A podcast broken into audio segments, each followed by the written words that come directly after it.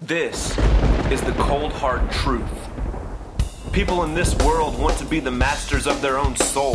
They want to develop their own moral code. They want to live according to popular hedonism, and where it calls, they go.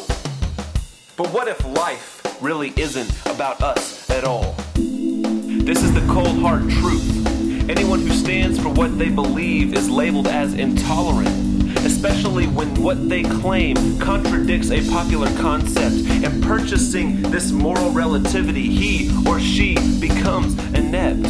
Where are we if you are intolerant of my intolerance? This is the cold, hard. Objective relativity have become icons. People say they just want to let bygones be bygones. The naturalist and the idealist can coexist as one. If one truth claims that another is wrong, both cannot legitimately persist on. This is the cold, hard truth. Claims the illegitimacy of a deity, even though it was only designed to discover natural things.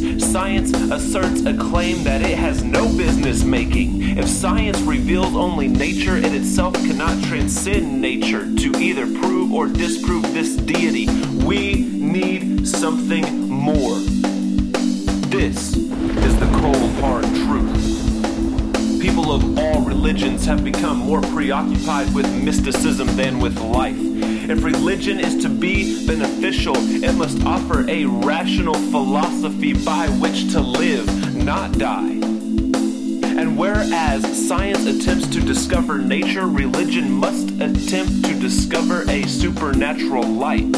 Religion that is used for power only destroys mankind when it should revive.